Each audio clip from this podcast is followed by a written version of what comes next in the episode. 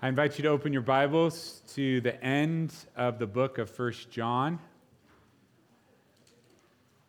1 John chapter 5, verse 18.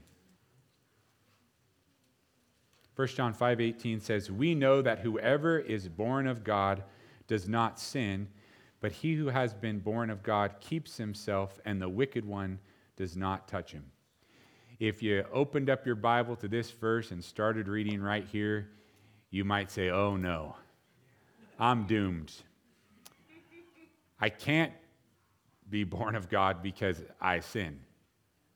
I hope you don't come away with that doomed perspective because that's not what it means. Or you might say, I knew it. Christians say they're not perfect. You've, I've heard that slogan, I've seen that bumper sticker. Christians aren't perfect, just forgiven. But look, this is proof that they think they're little angels. So before you get feeling doomed about yourself or accusatory towards Christians, let's consider three things. Let's consider the language, let's consider the context and the culture as we look at this verse and endeavor to understand it. First of all, the language. This book was originally written in Greek, and you're probably familiar with parts of speech. Um, the verbs here aren't the easiest to translate from Greek to English. We have an action verb here. And so it is written here, and it makes it almost sound like that if somebody is born of God, that they don't sin at, at all. But really, in English, if we were to translate it, it means if someone is born of God, they don't continue to sin. They don't keep on sinning. That's the tense of the verb. And you might say, well, why isn't it translated that way? Well, the English Standard Version puts it this way we know that everyone who has been born of God does not keep on sinning. So sometimes one translation does it better on a certain sentence, and that's, that's the case here. That's why when you study your Bible, we encourage you to use multiple translations. It's, we're doing our best to take the original and put it into English. So it's meaning here that somebody who is a child of God, born of God, doesn't just keep on sinning. If you're born of Him, you don't keep living the way that you were living before. You're saved by faith, by faith through grace. And that because you're saved by faith, the Lord makes you more faithful than you were before. He changes you, the direction of your life, from pursuing sin to pursuing good. So that Christian doesn't continue in the lifestyle of sin. That's what the language points us to. But how about the context? If I were to just grab one sentence from an important conversation that you had, couldn't I possibly make those few words or that sentence take on a completely different meaning? If I grabbed it out of there and there was nothing said about what was before or what was after. That's what you could do here if you're not careful. So let's be careful about the meaning of the, the idea here that the speaker and the writer is, is putting across to us. What does it say before this in the beginning of the book? If you go back to the very first chapter, I'm going to read three verses, so I'd like for you to see them because this is the premise that John is making. This is, what he means. So 1 John 1 8. Listen to how clear this is. If we say that we have no sin, we deceive ourselves and the truth is not in us. So if you and I say that we don't have any sin, we're tricking ourselves. We're lying to ourselves. And that isn't true. It just isn't true that we don't sin, that we haven't stopped sinning. That's the point. But read on. If we confess our sins, he is faithful and just to forgive us our sins and to cleanse us from all unrighteousness. This famous verse, and rightly so, doesn't say if you sin, it says if we confess our sin. If you confess your sin, because the Lord knows that you have it, and you know that you have it, if you confess your sin, he is faithful. He's the faithful one. And He will cleanse you, He'll forgive you from all unrighteousness. He'll forgive you completely. My brain is still trying to fathom what it means to be completely forgiven because I'm tempted to hold on to my sin. And the scriptures say that if I confess my sin, He is faithful and He's just to forgive me of my sin and to cleanse me from all unrighteousness, unrighteousness to make me as clean as He is to make me holy, to make me pure. Look at verse 10. If we say that we have not sinned, here it is again, clarifying chapter 5, verse 18. If we say that we have not sinned, we make him a liar, and his word is not in us. So to say that we don't sin at all is not only to make ourselves liars, but it's to call God a liar. To say God doesn't know what he's talking about because he says in his word, all have sinned and fallen short of the glory of God. So the context makes it clear that John is not saying that Christians don't sin at all. God wants to make sure that we know what to do with our sin. Confess it, be cleansed. So we have the language pointing us to the meaning of the verse, we have the context. This is not about Christians living perfect lives, sinless lives. Now, about the culture. Consider the culture that John was in. The Apostle John lived in a society where people said they were Christians, but they continued to live a life of sin. That's the cultural context of this letter. And at the very beginning, we learned about the Gnostics, and Gnostic thinking and Gnostic philosophy was getting started in the first century. And this is what the Gnostics taught that since we have physical bodies, we can't help it. Since we have these temporal frames, we just have to sin. I mean, I'm just a person. Of course, I'm going to chase after everything that I want. I'm, I'm helpless. I'm, I have to live that way. They taught that since we have physical frames, we're going to sin no matter what, but they separated the physical from the spiritual. And you might remember that they said, Well, I'm, I'm really bad in the flesh, in my body, but I'm really good spiritually. I'm really good on the inside. I've got a pure spirit, but I've got a dirty body. And we sang this truth God is able to give us clean hands and pure hearts. That's what John is talking about. We don't have to live in the lust or materialism or jealousy. The philosophy of the Gnostics is still being spread today. There are those who confess Christ as Lord. They say Jesus is, is my King, Jesus is, is God, but their lives are really no different for it. And the idea is, well, I, I'm just a person. What can I do about it? They front the idea that it isn't practical or real, that we can actually change the way that we live. So, such people have like a spiritual experience that feels good for a little while, maybe, but it's not true. If you're born of God, you'll not continue in that downgrade of depravity. You won't just keep floating downstream with the sway of the world. You won't continue in sin. Now, I didn't say you wouldn't sin at all, but you won't continue the path that pursues unrighteousness. When the Lord saves you, there's a battle that begins. And you might say, Well, I don't want a battle. Why would I sign up for that? Well, before you give your life to God, you're just going with what this passage is going to call the sway of Satan. You're just going with what you think you want and what Satan says is best for you. But when you get saved, a battle begins and God equips you to fight and to prevail. He gives you power. So, this verse is about not being swept downstream with the sin that surrounds us in this world. Now, look at what it says about that sweeping sin in the middle of 18. We'll read it again. But he who has been born of God keeps himself, and the wicked one does not touch him. We know that we are of God, and the whole world lies under the sway of the wicked one. The first question that we covered was Is your life pursuing pleasing sin?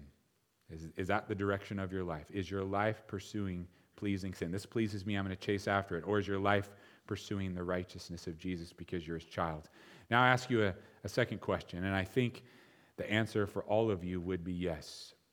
Are you seeing the sway of Satan? It's in verse 19. Now, maybe you don't understand it to be the devil or the enemy, but look, Satan just whispers and it becomes the will of the world. The whole world following after who the Bible calls the wicked one. We already have the human propensity to be prideful and to be immoral and to be materialistic. That plagues us. But the Bible says here that the wicked one woos the world and that the world is under his sway. He's called the prince of the power of the air. He's not the king, he's not the king of kings, but he's the prince that's controlling the atmosphere of the world. Not the atmosphere of the church, not the prevailing direction of the church, but the prevailing direction of the world, the unbelieving world. That current, that sway, it is not powerful on accident. Now, maybe you see the depravity of the world, you see it sinking, you see the downgrade. How is it that it's so organized? How is it that it's so unified? Where does the power come from? What's the origin of that current? Why is it so pronounced? Sucking billions the same direction. It's because of the wicked one.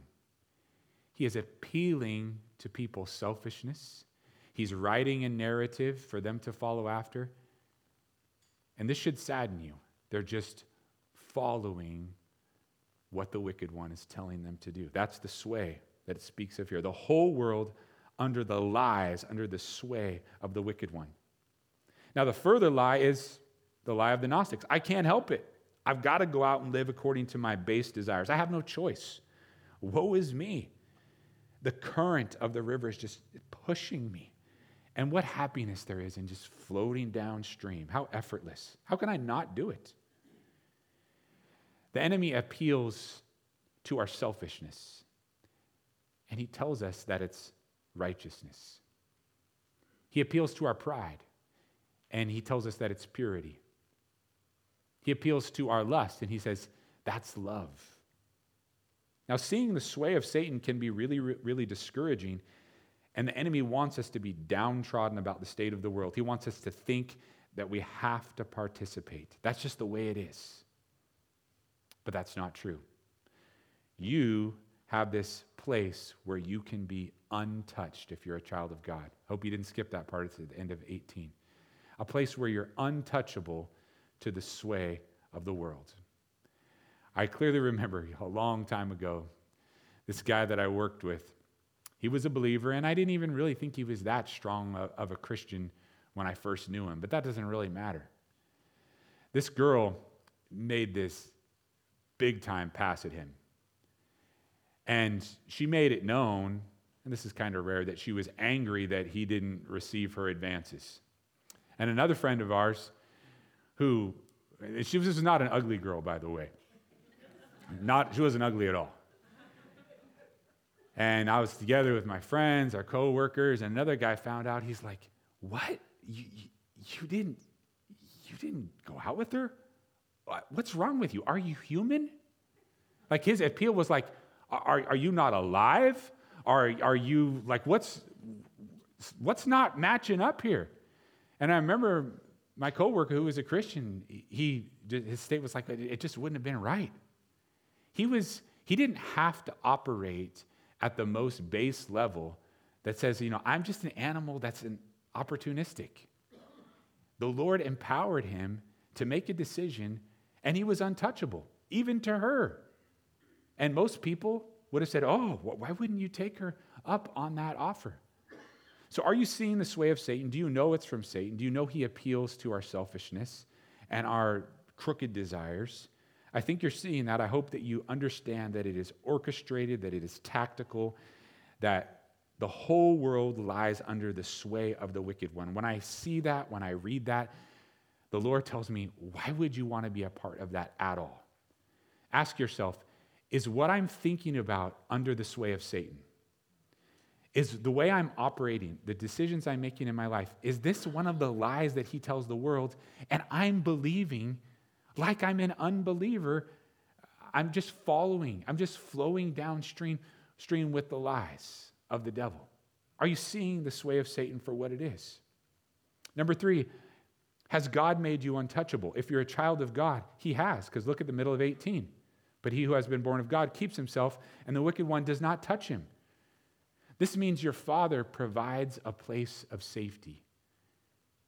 Have you been there before? where the temptation is definitely there, the turmoil is there, the corruption is there, but God takes you and He draws you in and in the safety of his arms, you're untouched, you're unscathed. It's not that you're unaware, it's that you're in his safety. Do you need to live there more often? I do. Where I'm in the safety of his arms, in the safety of his will. Being born of God, this place where we're untouchable. It's my job at night to lock up the house. I am most many of you know I don't lock my car. I, I don't care about my car. If, if somebody takes my stuff, they take my stuff. But I lock my house at night because I don't want anybody to hurt my family, right? And I go around and I'm locked and loaded, like a lot of you guys are. I'm like, that's that's the safety of my house. Now, it's not perfect safety, it's far from it. But still, my endeavor as a father who wants to be a good father is protection. Our Father has a place that's untouchable for us, a place of safety from sin. And the devil can't tamper or molest, he can't have his way because you're in the Lord's care. Now, sometimes we treat this place of safety like it's this bunker or a basement. Like you're into the safety of the Lord and you can't see the light of day. You're just locked away. It's depressing. Oh, the Lord is keeping me safe from all the fun. No, the Bible teaches that it's a higher plane, that you mount up with wings as eagles, that you run, that you run and you're not weary, you walk and you're not faint. It's not a place uh, of dim, I just have to stay here because I do not trust myself. No, it's a place of victory. It's a shelter from the sin that is sucking the world dry. And if you don't have Jesus in you, you don't stand a chance. You don't have hope. You don't have the pure power. But he says that he will take you, he'll receive you if you'll believe upon him. And if you go back to chapter 4, verse 4 of this very book, it says, Greater is he that is in you than he that is in the world. That's the Lord. He's inside you and He's greater. He will win the battle every single time. You can be in that untouchable place. Is He in you? Are you in Him? Are you abiding? Let Him give you sight, spiritual sight, shelter, and safety. Have you ever been to one of those virtual reality experiences? Maybe you've been on a ride where you're got on the goggles and you know in your mind that what you're seeing isn't real, but it's working its magic, so to speak, on your senses. How many of you have done that? You've been on like, really, not that many of you? Okay, and, and you're thinking, I'm just looking at something and it's making me feel like this is real. But it's, it's not real, it's not the full reality.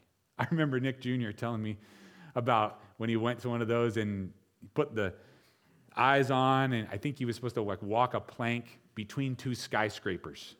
And really, he was just on a plank on the ground. And everybody's watching him, giggling, because he's got the blinders on.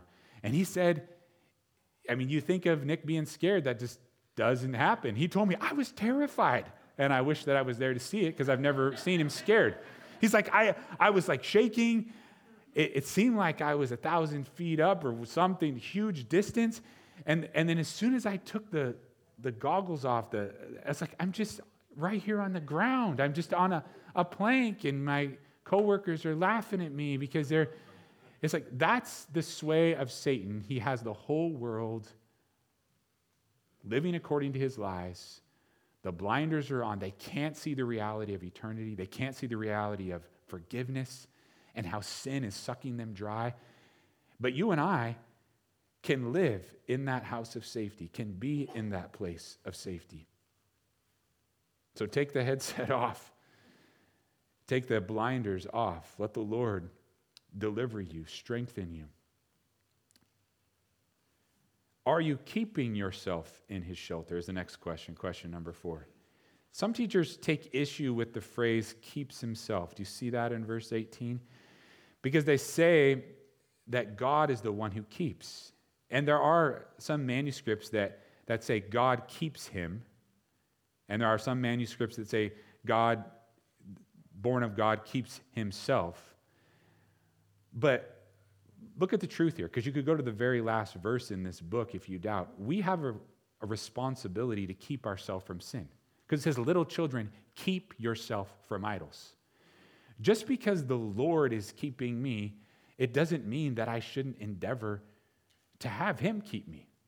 Because He's holding on to me, it doesn't mean that I shouldn't hold on to Him. When it comes to sin, when it comes to, I don't, I don't need to work for my salvation, but when it comes to clinging to God, to making no provision for the sin in, in regards to its lusts, we have a responsibility there to stay in the safe house. I can't protect my kids if they sneak out at night. Doors locked, windows locked, ready for the intruder. But if my child, still my child, decides, you know what, I'm, I do not like the safety of my house, I'm to I'm to sneak out. Do you ever sneak out? You say that doesn't happen anymore. Yes, it does. People still sneak out. You're, you're really old if you don't think it still happens. and then, and it's like, well, the father wants to protect, the safety is set up, but the child goes out looking for trouble. Isn't that the case? So we have the power of the Spirit, but we also have the prerogative to go out and walk in the flesh and to leave ourselves in a place where we're not sheltered. Although we have the power of the Spirit, it is not as though we live our whole lives untouched by the sway of the world. You didn't need me to tell you that. Did you know? Do you know that your whole life is not untouched? You're like, oh, I realize that. Okay. The question is do you know how to live in the power and the protection of God? Do you know what his safety is? Will you dwell with him? Will you walk in the Spirit? Will you abide? All those phrases in the Word of God that tell us what it's like to let him protect you. He is mighty, he is formidable. Nobody is going to defeat your father. I've been in that situation before with my little sisters and, and even with my own kids where I really want so badly to protect them. I just want to go to that somebody's house and dismantle them. but guess what? My loved one has chosen to abide with the destruction.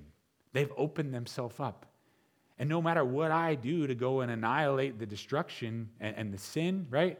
There's, enough, there's the sin is still there. You, you know what that's like as a parent, as a grandparent, as a spouse, where you're just like, I wish I could protect them, but they won't protect themselves. Just a little glimpse. The Lord, He's a good shepherd. He wants you in the fold. He's the door. Nobody is coming through the door. Nobody's coming through Jesus. You like those old movies? Well, you have to come through me. Nobody's coming through Jesus. Let's make sure that we're keeping ourselves in his shelter, away from the sway of sin and the, the lies. The mind, it's a battlefield, and every thought is important. The wicked one, he wants leverage, he wants a foothold, he wants just that little bit of power that he can turn into a lot of power. So the word says, take every thought captive. Lock the doors, don't wander off. Live in the safety and the serenity of your Savior's strength untouchable. What, what an amazing truth that the Lord is our victor, He's our protector. Next, do you give glory to God for understanding? Look at verse 20. And we know that the Son of God has come and has given us understanding, that we may know him who is true. And we are in him who is true in his Son, Jesus Christ. This is the true God and eternal. So, so, do you give God the glory for your understanding? Look at what the verse says. Jesus gave us the understanding to see the sway of Satan for what it is. He gave us the truth, and the truth has set us free. We're in him. He's our shelter, he's our fortress. Knowing Jesus, knowing the truth, is not an accomplishment that should cause us to be arrogant. Oh, this world, it's so duped, it's so tricked. They're just drifting down, and I'm enlightened. Do you know why you believe? It's because the Lord has given you understanding. He has opened up your eyes. That's no glory to you or to me for believing. It's glory to God for lifting the blinders. I once was lost, but now I'm found. I was blind, but now I see. That is, those aren't statements of pride. Look, now I've worked my way to the place where I can see so clearly in the spiritual realm. No, the Lord gave you understanding. He pulled you in. You believed upon his name. It's not something you can do in your own strength. The scriptures don't say anywhere that you should try to believe.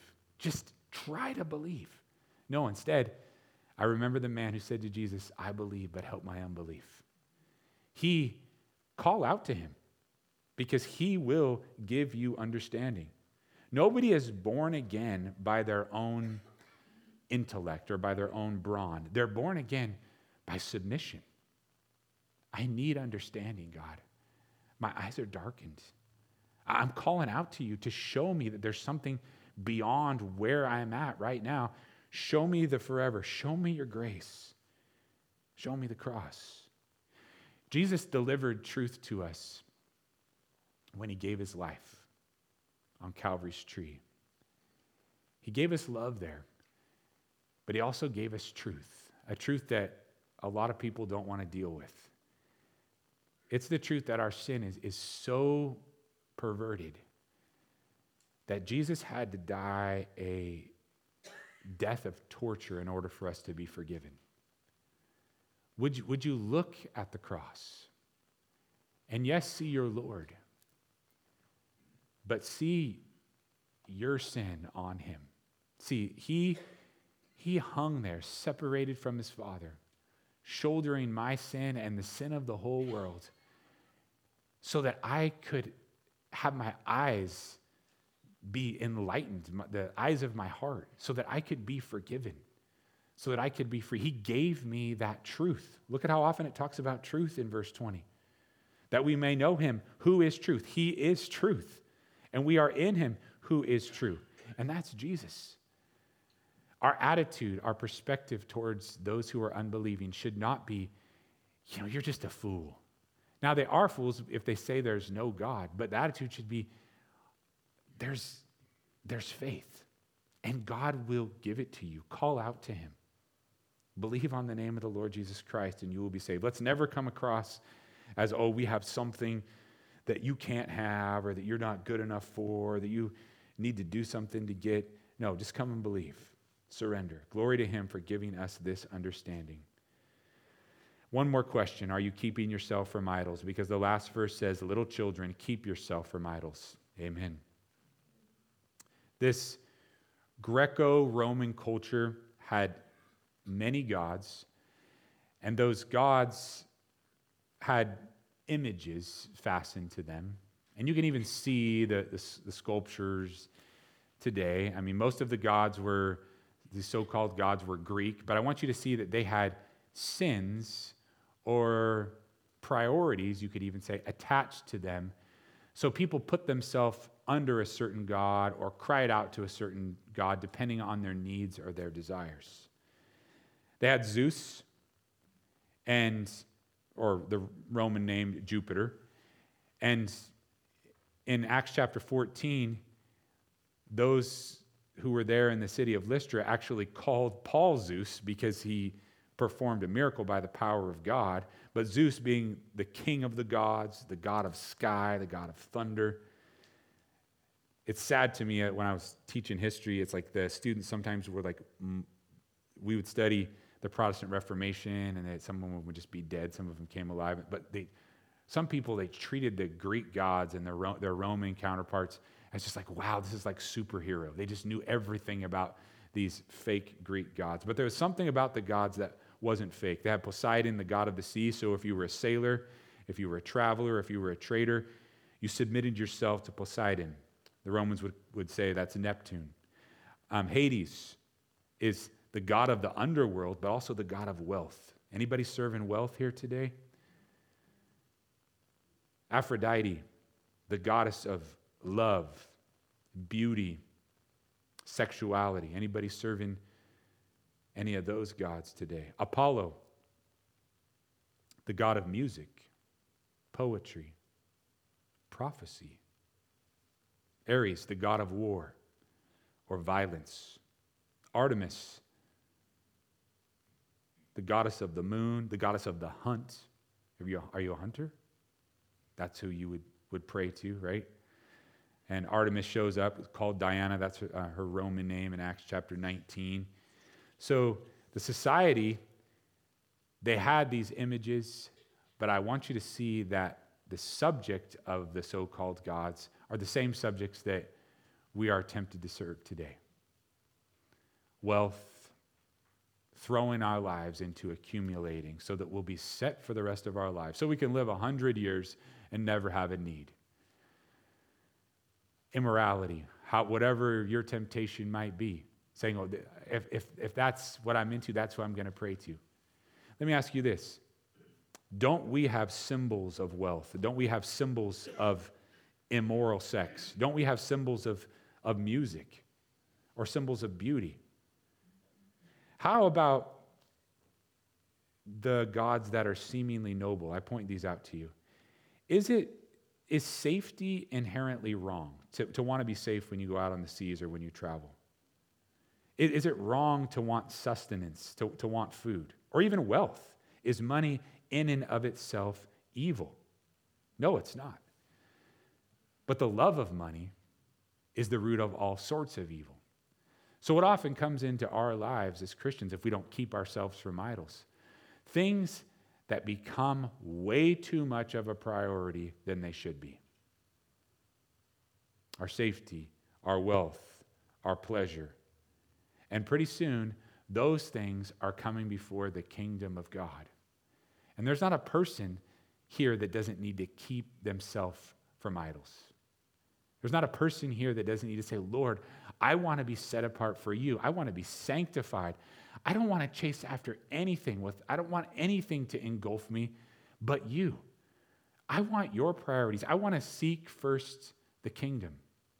We can look down on the people in the ancient times and say, oh, look, they, they were barbaric. They had little symbols of, of whatever their pleasure was.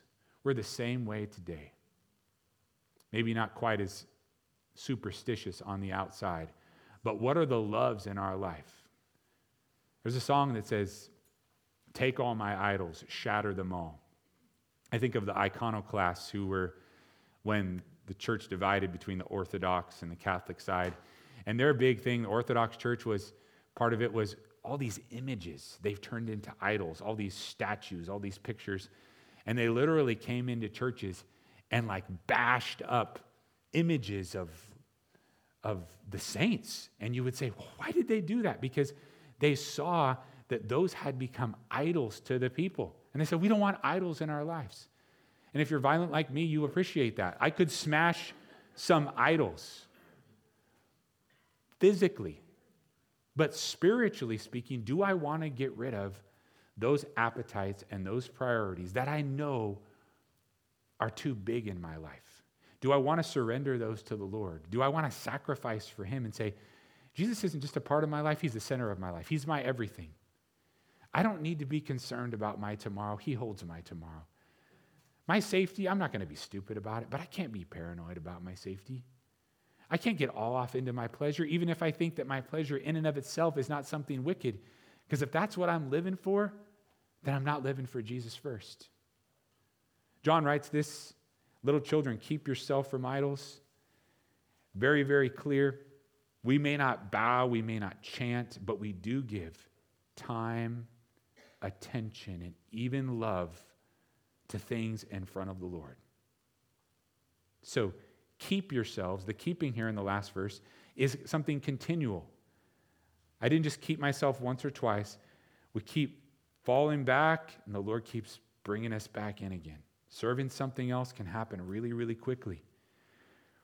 When that happens in my life, when, when I set up an idol and I'm distracted by it and it becomes my number one, and the Lord convicts me, it ought to grieve my heart.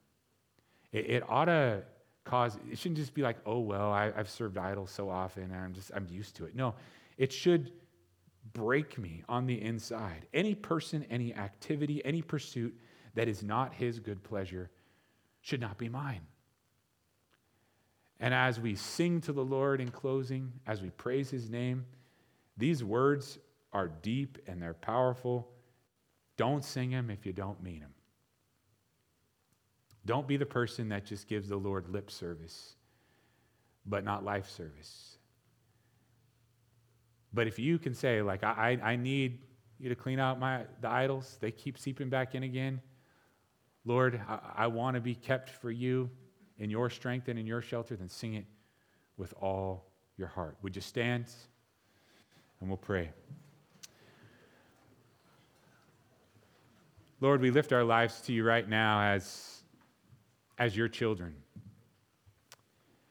And we need your, your purifying. I thank you, Lord, for giving us everything that we need for life and for godliness. I pray that our day would, would look different if it needs to, Lord. I pray that our tomorrow, if you should give us one, would, would be set on you and on nothing else. I thank you, Lord Jesus, for your patience with me, for your patience with your people. And, and I pray, Lord, that, that we wouldn't forget this great truth that if we confess, you're faithful. I pray for anybody right now that is, is thinking, well, I'll probably just go back into serving whatever. I may as well not repent. I pray that you would say, no, speak to them, Lord, and tell them, no, you, you're a saving God and you're a keeping God. I pray if they're discouraged about their sin, that they would run to you, not to themselves. In Jesus' name we pray. Amen.